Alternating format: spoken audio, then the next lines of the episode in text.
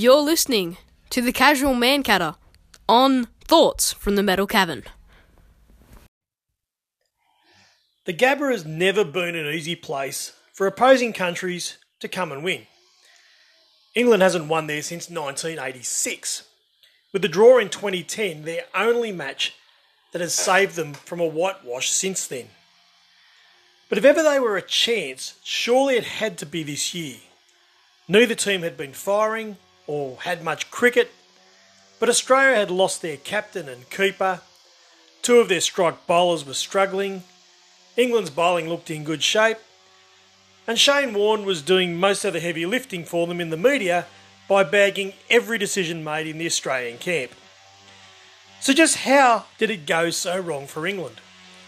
It wasn't as if they didn't have their chances in the match, but once again in Australia, they appeared incapable of seizing the moment.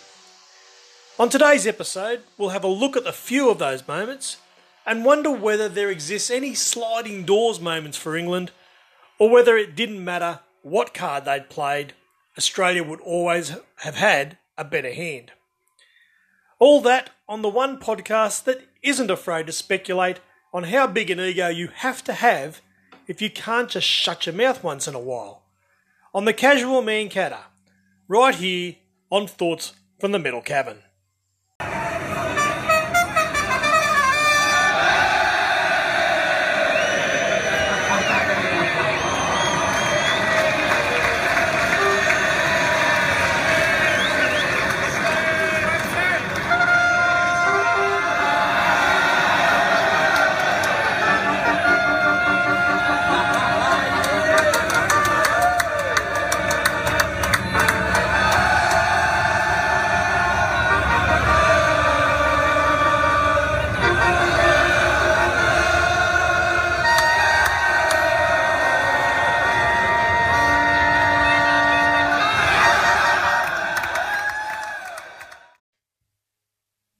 So some pretty amazing things that happened before a ball was even bowled in Brisbane. And I must admit, you could look at it two ways, and, and I guess I'm on one side and, and everybody else in the world is on the other, especially the English. And there's a good reason for that.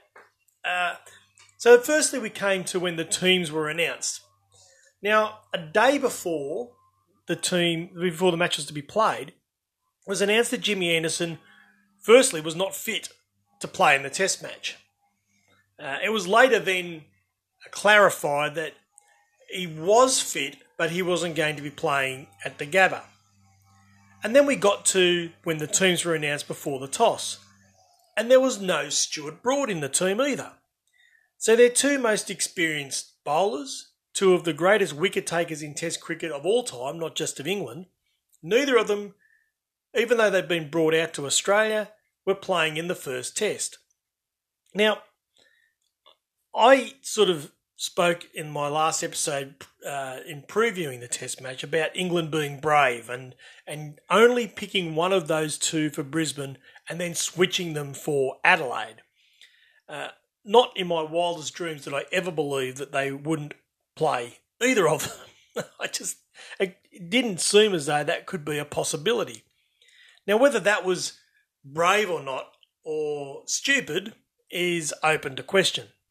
Uh, by playing Woakes in front of Broad, as it appears that was the final decision that came about, it really looked as though they wanted to ensure that their batting was stronger as well, given that they also went in with six batsmen and a keeper, as we sort of spoke about last week, and then Woakes at eight. Uh, so giving that batting a fair bit of depth while still giving them five bowlers. Now, we then had the toss. So we spoke about being brave at the toss, and to be honest, Root won the toss, and he went in with the decision to elect to bat, which most pundits felt was crazy. And uh, he ignored the way the pitch was, that there was an interrupted preparation, and went about hoping, no doubt hoping, that it would be a positive move, that he's gone in as the captain and he said, This is our team. We are going to bat first and we are going to score 400 and put Australia under pressure. Now, if they'd only been two down at lunch, or even three down at lunch, then the decision would have worked for them. And if they'd then been able to bat out the day and get 280 on the board, even if they were all out, then at least you could say that they had made a positive decision and then could fight on from that. Now, obviously, that didn't happen, and they were five down at lunch, and they were all out by two, and then the final session was washed out. So, realistically, both of those decisions that England made, they both failed. Hindsight suggests that playing Broad would have had him in David Warner's eye line after the um, battle over in 2019, and then bowling first would have accentuated this and gotten straight into that contest, and that this may have been a better option overall than what they did by not playing Broad and then batting first. Now, obviously, the Nasser Hussain effect uh, came in. We all know that Nasser won the toss in 2002 and was quite happy to send Australia in on what turned out to be a belter, and Australia then belted them. However, there's nothing that suggests that by doing this, by both playing broad and by then bowling, that that would have worked for England either. If you're going to look at it, that situation, we can open up both of those scenarios in a sliding doors moment that Broad had played and that Australia had batted first. And we think about would much have changed because of that? Now, when Australia batted, Warner was given several lives, but apart from that, batted fairly solidly. Uh, Marnus Labuschagne was in absolutely sublime touch and um, would have been disappointed to only have made 73. So, given that there are only two sessions on that first day anyway, as rain would have washed out that third session either, if Australia had perhaps reached four for 160 at two before that rain came, who is to say that they would not have been able to build a substantial total of 350 anyway? Would Green have been bowled leaving first ball if that had happened? It seems unlikely. Uh, would Head have been able to have played the same sort of swashbuckling innings as he did? Maybe not, but you would think that he would still have gone in with that positive intent. Would England have done any better than either their 147 or 297 they scored in the second dig?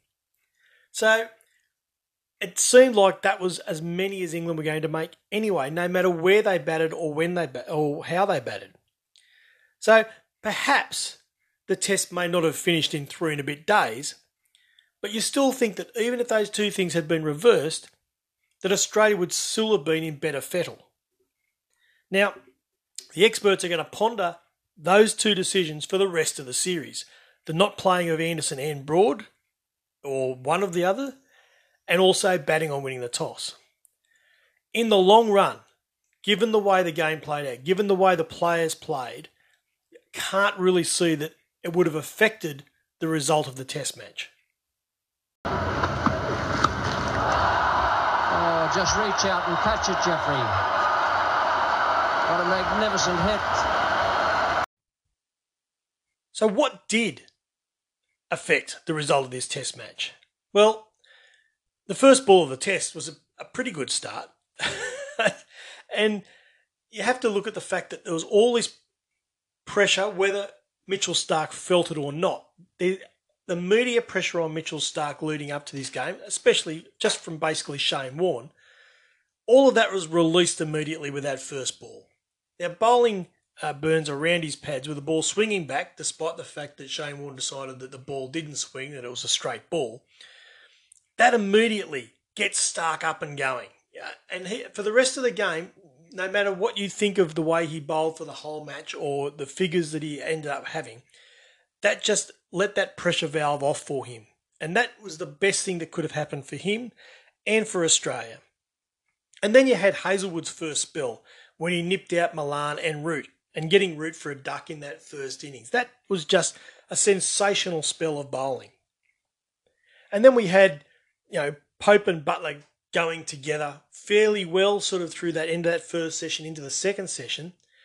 But once they were dismissed, that was the end of England, and that was only a matter of time. And 147 at the end of the day's play, because they lost that last session, was massive for Australia and then massive for England because at that point in time, no one believed that England was going to be able to win the match.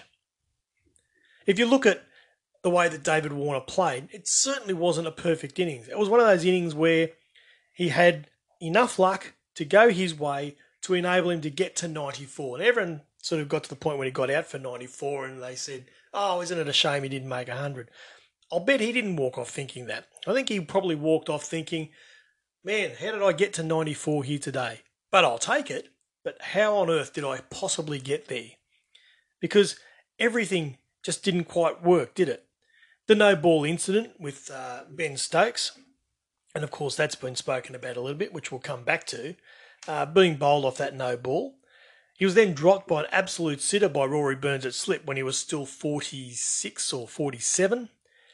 The failed run out when he went out of his ground and slipped over and lost control of his bat, and all the short leg had to do was just hit the stumps and he'd have been run out, and he wasn't. Uh, so, honestly, everyone would look at that and say, and he played a missed a fair bit, and it, you know nothing was really good about the innings as such. And a lot of people have classed it as a lucky innings. But the point is that England failed to take those chances. They had that shit. They bowled him, and it was off a no ball. That's the bowler's fault. Um, the catch at slip was an absolute sitter, absolute sitter, and that was poor. The run out was just, uh, uh you know, something that should have been done. Maybe they're 50-50, but at that point in time, if you take that chance, then you turn the match. And England were just failed to do that. More than anything else, they lucked out when Labuschagne, who was hitting the ball superbly, then got himself out by cutting it straight to backward point off Jack Leach, who they just absolutely massacred. And what about, you know, getting Smith early? You know, and then what about Cameron Green being bowled without playing a shot? So those kind of things England had going their way a little bit, and other things they didn't. But the point was that Australia was 5 for 195. So that was only a lead of what's that, 48 runs. And with five wickets down, if England was able to get those last five wickets quickly and only concede a lead of about 100, then the opportunity was there for England to get back into the game. And they couldn't do it. That's that's the thing. Test cricket is a different beast. And I think you'll find that despite Head's terrific innings, look at the way that day panned out. Stokes was has not played any cricket at all. He hasn't played any cricket, and Test cricket is a different beast for that. So he was out there on that second day. He'd batted a little bit, and then he had sort of a, a hamstring and he's sort of a knee, and he's pulling at himself, and he obviously wasn't fit. He'd obviously done something in the field fairly early on, and yet he kept going, which is terrific. But he wasn't at hundred percent. Now Robinson hasn't had a lot of hard test cricket, and it really showed out there. You could see by the end of that day he couldn't even bowl. He couldn't even get himself up for it was what was his fourth spell of the day or whatever it was.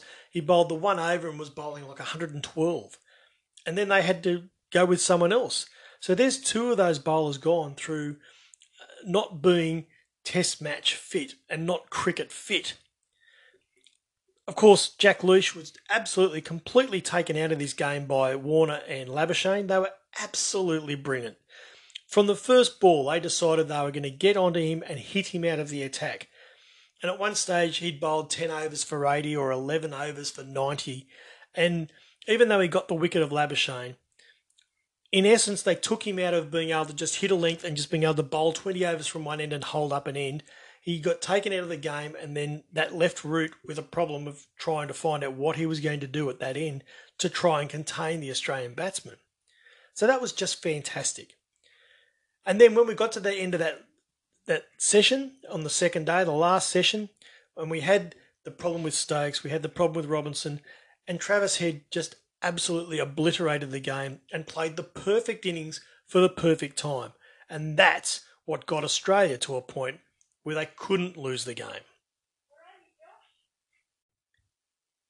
And then at the end of day four, after England had fought back so well on that third day, uh, having bowled Australia out to be two for 220, Root and Malan had to go on. They had to get in front. They had to get in front of Australia, and then they had to put pressure on the Aussies by continuing on.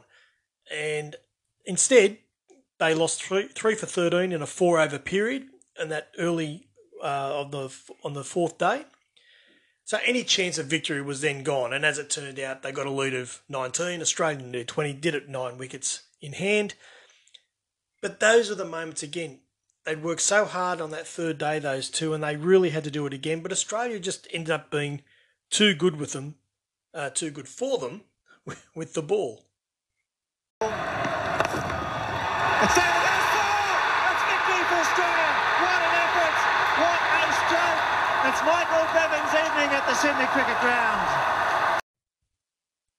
So, despite the loss, England will have some positives going forward, but will they be enough to try and already turn this series around after one test? Uh, Robinson and Wood, were terrific with the ball and uh, more than showed why they got their places on this tour. Now, can they back that up in the coming tests? Uh, certainly, Wood hasn't uh, done a lot of consecutive test match bowling. Uh, he's had problems before in breaking down. And we've already seen Ollie Robinson at the end of that first day, how sore and tired he was. So, how are they going to be able to back up with a four day break before the next test? Uh, there's no doubt in the world that they'll be joined by at least one, if not both, of uh, Anderson and Broad, and that will stiffen the bowling attack. Hameed at the top of the order did really well. He got a pair of 20s. He batted time. He showed that he uh, can get the shine off the ball, which is the, the good old fashioned opener's job, is to see off the new ball. He'll be hoping that he can go forward and, and turn those 20s into at least 40s and 50s. But he showed some uh, a, nice technique and uh, an ability, as I said, to bat time. Jos Buttler attempted to do what many people think he should be doing, which is batting in that Adam Gilchrist type way of, uh, of freedom and through hitting through the ball as he does in white ball cricket so well. He got uh, a few runs in in uh, the first innings, not so many in the second dig. But if he can transform his batting into the way he does in white ball cricket, and surely if you are England, you are encouraging him to do that. If he's going to bat at number seven, then he could still be a major influence on the series. And obviously, the partnership between Root and Malan was fantastic for England on that third day. Malan has been um, maligned a fair bit, I would have thought, over the last few years since he last toured Australia. He's always appeared like he could be a test batsman. So perhaps now he's going to be given that chance. Uh, Australia will think they have the wood on him, but uh, he's shown before that he is more than capable of scoring runs in Australia. And Joe Root's second innings uh, again showed the best and worst of him as a batsman against Australia. When he's on, he can play every shot in the book. But sometimes Australia just get to the point where they can tie him up, tie him down, and then find a way to get him out. Ollie Pope batted reasonably well, uh, and he's another who England are banking on certainly for the future. So they have to find a way to score more runs, and the batsmen they've got are who they've got. I don't think that the batting's going to change. Uh, the bowling, as we said, will, you, we'd expect that uh, the old fellas will come back in and add a bit of starch. But again, is it going to be enough to beat Australia? Now, Australia have won by nine wickets, and they certainly weren't perfect in any stroke of the imagination. There's still a question mark over Marcus Harris as to whether he's going to be a long term Australian opener. Uh, and he will certainly be looking at Adelaide as being a very needed opportunity to score some runs. Steve Smith failed with 12, uh, but Labuschagne was good. Warner will be better for the run um, and certainly won't get that many chances ever again. But it was great to see Travis Head score runs. Uh, Cameron Green's bowling was fantastic. Took his first three Test wickets and that's a positive for Australia, despite the fact he only faced one ball with a bat. I'm pretty sure that his batting will be fine. We just need him to get those few wickets now, and uh, we've found ourselves a really good number six. And the bowlers, of course, Starc was was fine. I don't, I wouldn't say he was excellent, but he certainly did took wickets when he needed to. He got Buttler as well in that first innings, uh, along with Burns when they were needed. Cummins, of course, was excellent, and Hazlewood as well was excellent. Now, he's injured for the second test, and they'll need to find a replacement for him, which would mean that uh, there's more uh, a burden, I guess, on Starc to make sure that he does make breakthroughs with that pink ball in Adelaide. But the bowling itself is good. Now, Nathan Lyon took his 400th wicket. Everyone had been sort of pushing on that. Well, Shane Warne had anyway. Uh, so that's out of the way. Um, we have the pressure off Travis Head now. He's made those runs. So Australia, although they weren't perfect, have certainly got some positives out of the game as well. And obviously will be looking to improve themselves going forward and not letting England even a sniff of getting back into this series. Man out at long on, but he needs to be 25 seats back. Couple of other things we should probably discuss. Firstly, let's go with Travis Head's innings, which at the time turned the match to Australia's favour. Now, often in Australia we talk about our number fives and six being the guys who we want to change the course of the match. They've got to come in at three or four for nothing, or they come in at three or four for three three hundred. So their job is always a little bit different. Their job is either to hang around and stick, you know, build the innings after it's been uh, shattered at the top, or they've got to come in and move the game along to try and get the result. Now Travis Head played this perfectly on the end of day two scoring a century in a session, even though it was an elongated session, but still a century in a session, uh, and at better than a run of ball, the third fastest Ashes 100 ever scored. And it was just a fantastic innings. He took on the tired England bowlers. He made the game his own. And that's exactly what we're looking for. Now, I'm a little bit biased with Travis. I just like him. I think he's a good kid, even though he's not a kid anymore. Um, I think he's earned his dues. I think he's earned his chance to be a Test batsman. He's done all the right things when he was dropped initially, and then to come back, score enough runs, and get back into the team. I really hope that this is the innings that he uses as a platform to go on to better things. One of the other things we've got to talk about is the way that the captaincy worked. So Pat Cummins was in his first test. He made no bones about the fact that he specifically asked for Steve Smith to be his vice captain and that he would be using Steve Smith uh, differently from how players have used their vice captains in the past, and that he would that Steve would be enabled to change fields and do that kind of thing um, if he was on the boundary or when he was bowling or for whatever reason it was. Now they obviously have to be good mates. They obviously have to get on well. They obviously have to have the same sort of philosophy as a captain. So there was a couple of times there where things occurred that later on it was explained that it was actually Steve Smith who had come up to Pat and said, I think you should do this. And they did, and it worked. So it appeared on the surface that their first test in charge has worked extremely well for Australia on the field. And that's the way it's going to have to be. Cummins is already going to be overloaded with the fast bowling duties, let alone all the duties that go with being a captain. So he's going to have to find a way to manage that. Now, if Steve Smith is going to be there on the field and helping out without being the actual captain, then that can be a great thing. Now, not all of us agreed that uh, Steve Smith should be given a position once again in a, a role as this after the Newlands incident. But now we've got to move forward because he has been appointed and hope that this works. So far, it looks like it's working a treat. Nathan Lyon finally took his 400th Test wicket. Became, I think, it was the 17th person to take 400 Test wickets. Uh, he's the third highest Australian to take the third Australian to take 400 Test wickets.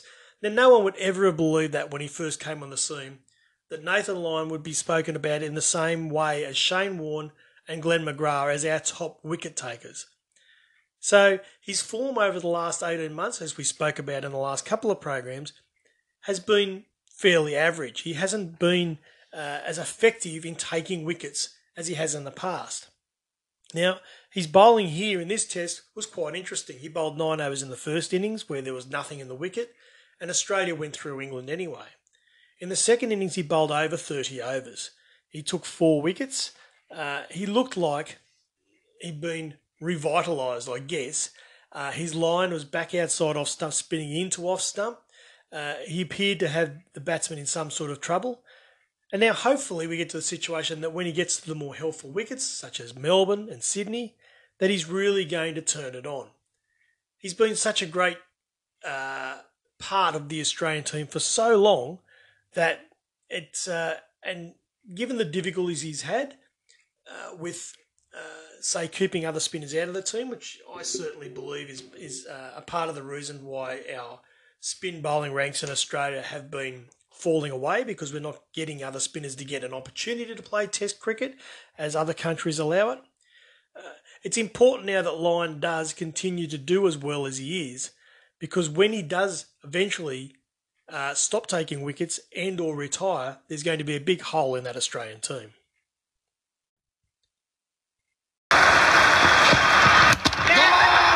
Smashed the middle stump out of the ground.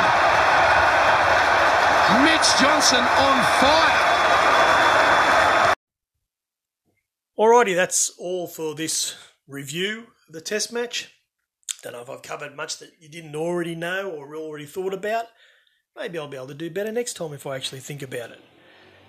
New test is just a few days away. I'll be back in a couple of days with my preview of the second test match in Adelaide, where we'll have a couple of new players joining the fray. Will they change the result? Well, for an Australian, let's hope not. Let's hope that we uh, can get it finished in two and a half days, perhaps.